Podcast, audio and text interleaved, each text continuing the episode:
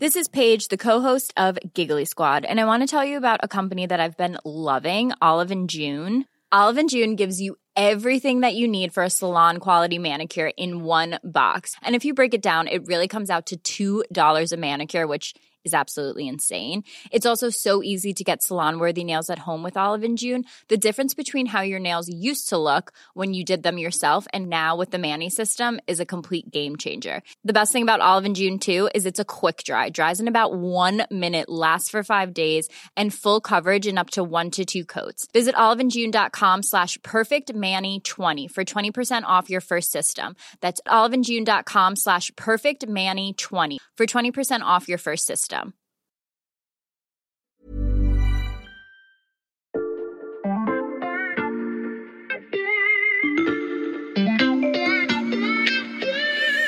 Les deux camps sont d'accord pour faire une alliance et aller à la présidentielle ensemble, sauf que il faut trouver une tête d'affiche. Les électeurs ont décidé de vous éliminer. Et leur sentence est irrévocable. La gauche telle qu'on l'a connue depuis le début de la Ve République serait sans doute morte.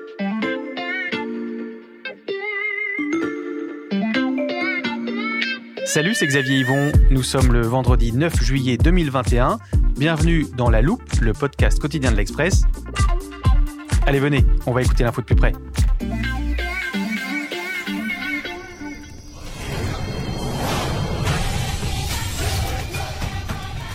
Attention, cette saison ne ressemblera à aucune autre. Cette fois, nos candidats ne seront pas débarqués sur un atoll paradisiaque du Pacifique. Ils ne camperont pas sur une plage de sable blanc. Non, ils s'affronteront dans la terrible jungle de la gauche française. Ils devront nager non pas dans des eaux turquoises, mais au milieu de requins de la politique. Et pour ça, ils se préparent depuis des années. L'élection présidentielle, c'est l'aventure de leur vie. Anne, Yannick, Eric, Jean-Luc, Fabien, Nathalie, Philippe, il leur faudra survivre aux avalanches de sondages, nouer des alliances stratégiques, se méfier des coups bas. Nos aventuriers sont prêts à tout endurer, mais à la fin, il n'en restera qu'un. Ou deux, ou trois, ou peut-être tous. Et c'est bien ça le problème de la gauche pour la présidentielle, mais c'est aussi ça qui fait le sel de ce Colanta politique saison 2022. Dans le studio de la Loupe, on a tamisé les lumières, on a dressé un feu de camp, et pour cette séance du Conseil, j'ai convié Erwan Brucker. Bienvenue Erwan, au service politique de l'Express. C'est toi qui es chargé d'explorer cette jungle de la gauche française. Tu es vraiment un aventurier audacieux. C'est gentil de le remarquer. Oui, puis c'est une jungle qui brûle pas mal depuis 2017, donc c'est important d'y revenir quand même. On va commencer par la présentation des tribus avec celle des Roses, autrement appelées euh, Parti Socialiste. Alors eux, les Roses, ils ont déjà leur championne pour 2022. Elle vient de Paris et elle s'appelle Anne. Eh bien, Annie Hidalgo, effectivement, c'est la, c'est la seule au PS actuellement qui est vraiment la, la candidate, euh, je dirais, qui s'est le plus déclarée et peut-être même euh, la seule en capacité un petit peu de, de tous les, les réunir.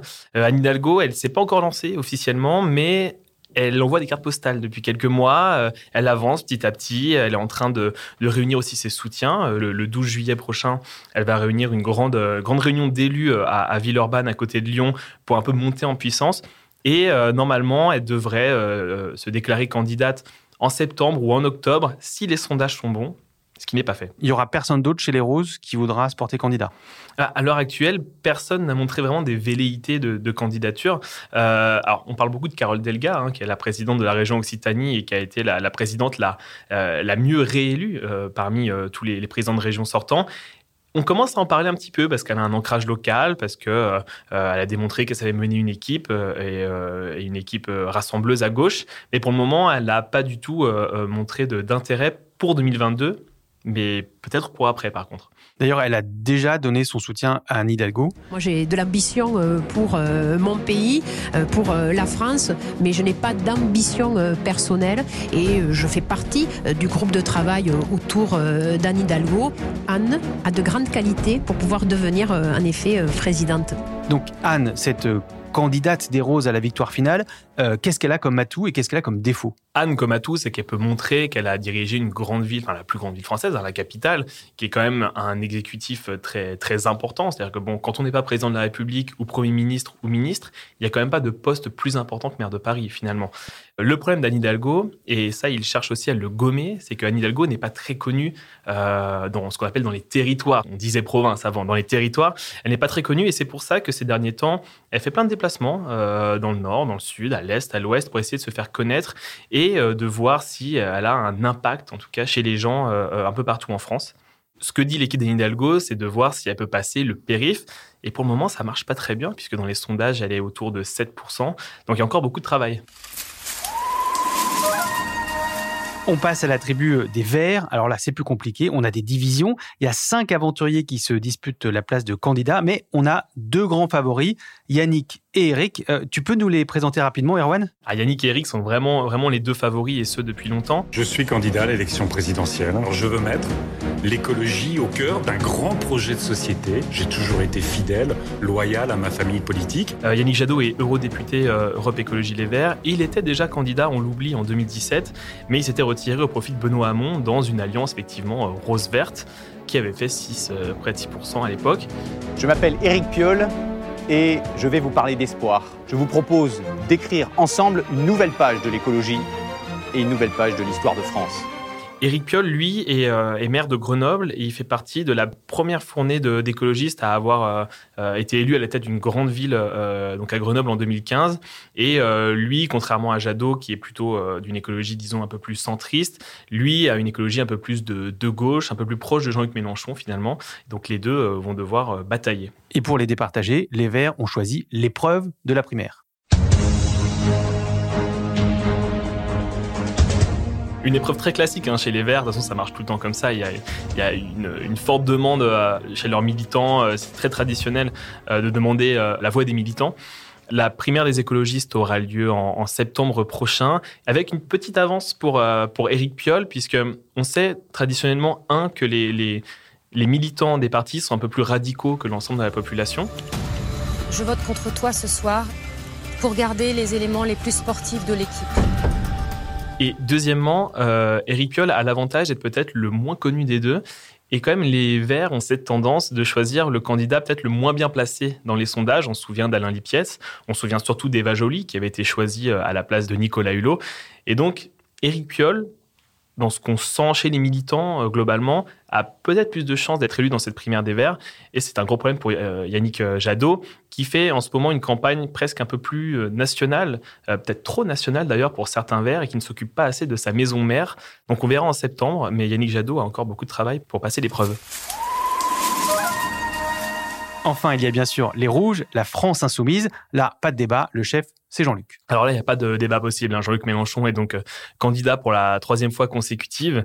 Sa stratégie, euh, ces dernières semaines, en tout cas, c'était de conflictualiser le rapport avec les autres, euh, les autres forces politiques. Il y a un petit peu un, un phénomène d'attrape-tout, c'est-à-dire je mets beaucoup de conflictualité avec les autres et si je vois que j'ai une dynamique avec moi, il y aura euh, peut-être euh, un, vote utile de personnes qui vont le suivre. Euh, en revanche, le problème qu'a Jean-Luc, c'est aussi son passé récent, cette histoire de la République, c'est moi, ces dérapages multiples, et on l'a vu la dernière fois sur les attentats notamment. C'est une figure de la gauche qui apparaissait un peu comme un professeur de la Troisième République en 2017 et qui a perdu un peu de sa superbe, de son calme. Et, il est possible que les gens aient un peu moins confiance en Jean-Luc Mélenchon qu'avant. Et d'ailleurs, pour tenter de renouveler son image, la tribu des Change de nom. Euh, ce sera désormais l'Union populaire. Euh, je mentionne qu'il y a aussi d'autres tribus rouges, alors plus ou moins foncées. Euh, les deux partis trotskistes NPA et Lutte ouvrière avec leurs habituels candidats, Philippe, Philippe Poutou et Nathalie, Nathalie Arthaud, et les communistes de Fabien, Fabien Roussel. On va en parler dans un instant parce qu'ils peuvent avoir leur importance dans le grand jeu des alliances pour remporter la compétition présidentielle.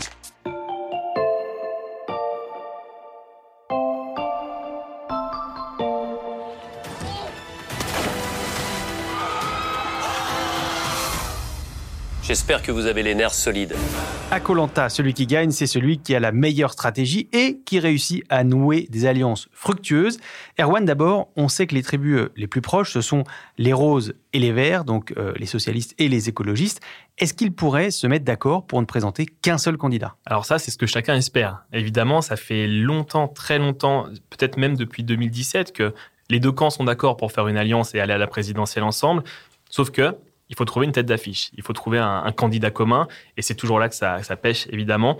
Et paradoxalement, c'est après les, dernières régionales, là où il y a eu des accords euh, territoriaux entre les Verts et le PS, que le rassemblement semble le moins faisable, puisqu'effectivement, Olivier Faure, le premier secrétaire du Parti socialiste, très content d'avoir euh, réussi à, conserver ces cinq régions, commence à bomber le torse, commence à dire que les socialistes euh, sont la locomotive de la gauche et que c'est derrière euh, les partis socialistes que l'union des Verts et des Roses doit se faire.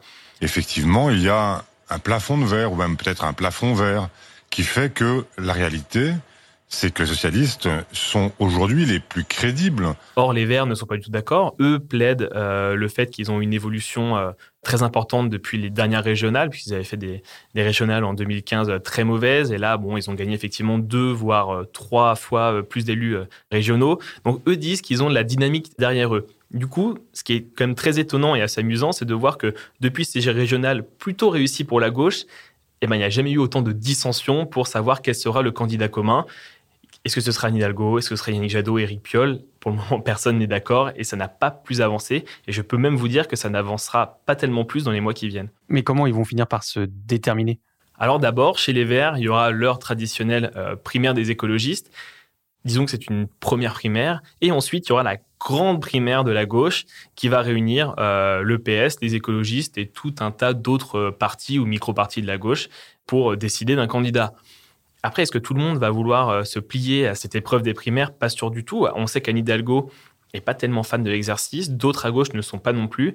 Donc même là-dessus, on aura des dissensions entre euh, toutes ces familles de la gauche qui doivent pourtant se réunir, sinon la victoire est impossible. Je précise qu'on n'a pas encore de date pour cette grande primaire euh, de la gauche. Dans le jeu d'alliance et de stratégie, les Verts et les Roses s'observent, évidemment.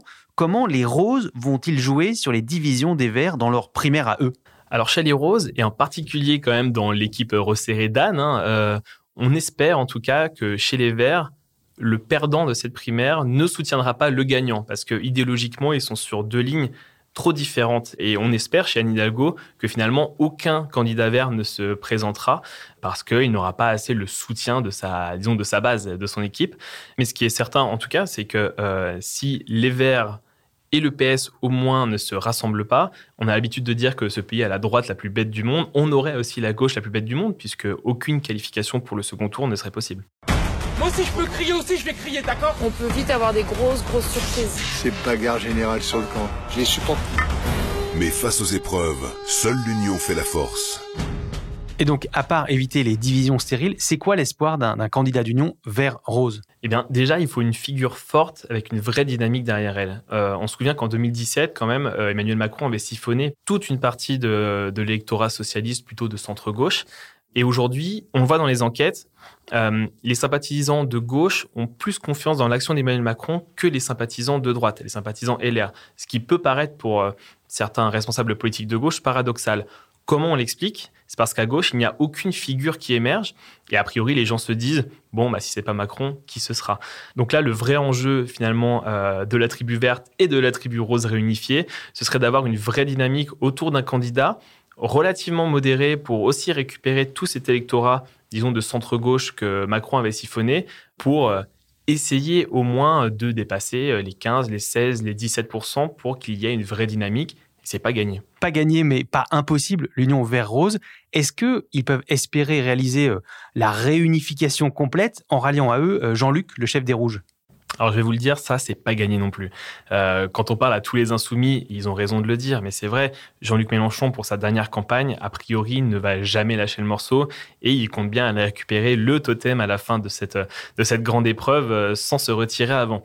Mais dans le meilleur des cas, ce que je trouve très hypothétique, mais qui sait, ce serait qu'effectivement, le candidat des Verts et des Roses soit très haut dans les sondages cet automne ou cet hiver, voire en janvier-février prochain, et que Jean-Luc Mélenchon soit très bas. Et que là, comme le disent beaucoup à gauche, Jean-Luc Mélenchon aurait une responsabilité historique devant, devant les Français et en se retirant, il pourrait peut-être faire gagner la gauche et donc qu'on ait un scénario incroyable d'une union des insoumis, des Verts et du PS. Mais le problème que ça pose en revanche, c'est que on ne sait pas du tout si des électeurs de centre-gauche, par exemple, ou, ou, écologistes plutôt modérés, iraient voter pour une alliance qui compterait Jean-Luc Mélenchon. Et les autres rouges, alors, les communistes, est-ce qu'ils peuvent compter? Les communistes peuvent compter, en tout cas à la marge, généralement, ils font entre 3 et 6 des voix. Cette année, Fabien Roussel a très envie d'y aller, le patron des Rouges, puisque euh, en 2017 comme en 2012, les communistes étaient derrière Jean-Luc Mélenchon.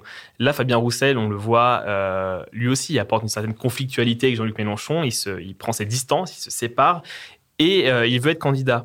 Le problème, c'est que les communistes ont en ce moment une situation économique très compliquée. Et on le sait, faire une campagne, faire une campagne d'ampleur surtout, ça coûte de l'argent, ça coûte beaucoup d'argent. Et quand on fait moins de 5%, on n'est pas remboursé. Et au bout d'un moment, ça va poser un vrai problème aux communistes. Et s'ils ont vraiment envie d'y aller, il faut être assuré de faire plus de 5%. Donc on verra si Fabien Roussel, au final, restera candidat, ce qui n'est pas fait du tout. Et s'il ne reste pas candidat, il pourrait s'allier à qui? Alors ça, c'est la grande question, puisqu'il y a quand même 3, 4, 5% à, à gagner chez lui. À l'heure actuelle, on n'en sait rien. C'est-à-dire que traditionnellement, on pourrait se dire que Fabien Roussel irait chez ses alliés des dernières présidentielles, euh, que sont les Insoumis et Jean-Luc Mélenchon. Mais dernièrement, les communistes ont beaucoup moins de problèmes à travailler avec euh, les socialistes, par exemple, qu'avec les insoumis avec lesquels l'ambiance est quand même très très frisquette. Là, on n'a pas de feu sur le camp du tout, il fait très froid entre les deux, entre les deux camps. Donc on n'en sait rien finalement, mais moi je dirais qu'à l'heure actuelle, euh, les communistes pourraient aller chez les uns comme chez les autres. On verra. En ordre dispersé ou avec un candidat fort, la gauche n'est pas au mieux pour aborder la présidentielle 2022 et elle pourrait y jouer sa survie.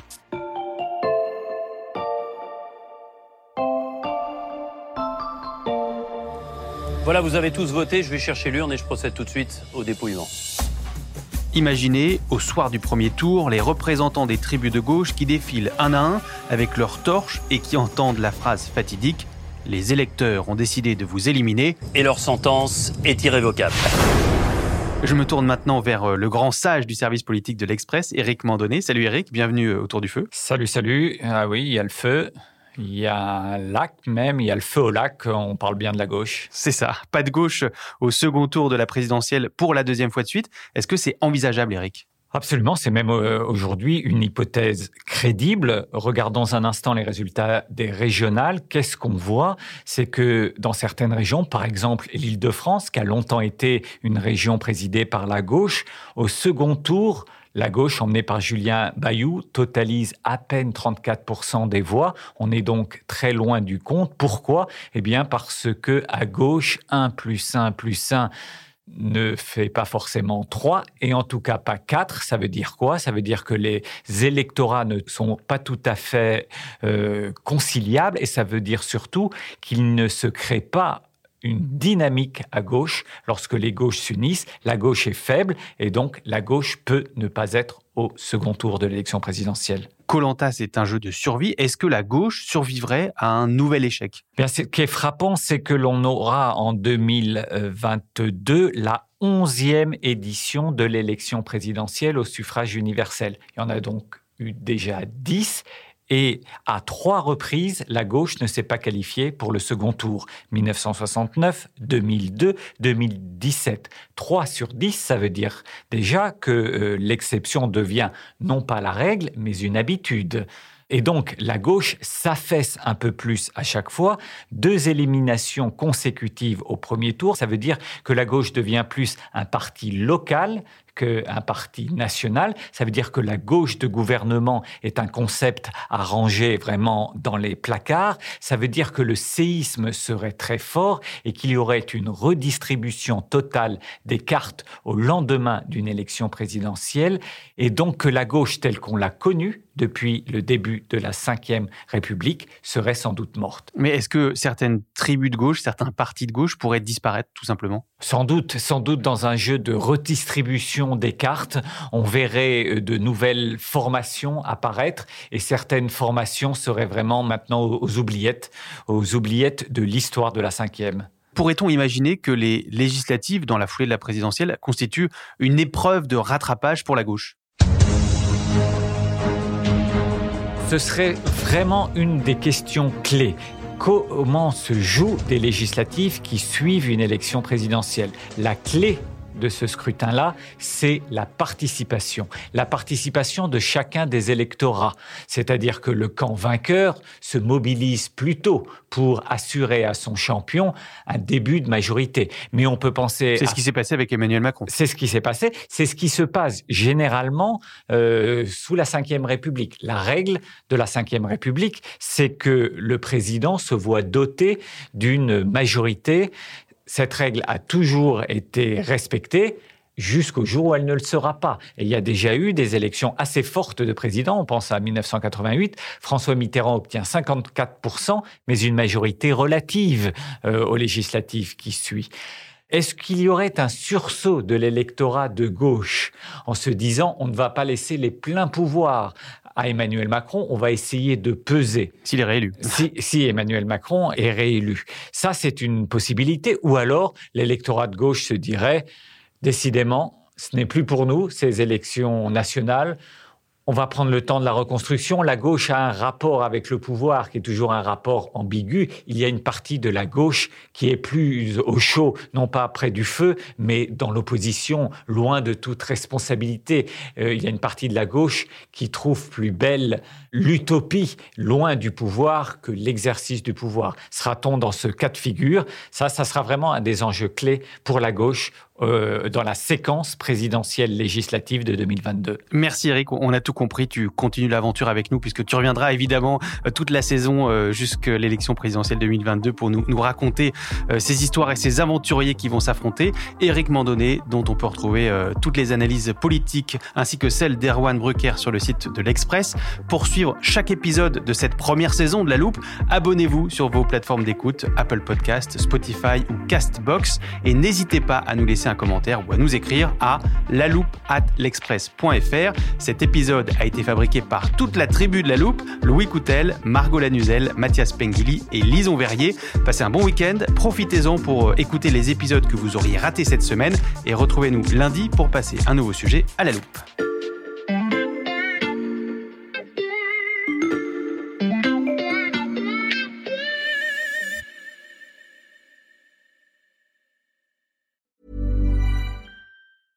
Introducing Wondersuite from Bluehost.com. Website creation is hard, but now with Bluehost, you can answer a few simple questions about your business and get a unique WordPress website or store right away. From there, you can customize your design, colors, and content. And Bluehost automatically helps you get found in search engines like Google and Bing. From step-by-step guidance to suggested plugins, Bluehost makes WordPress wonderful for everyone. Go to bluehost.com/wondersuite.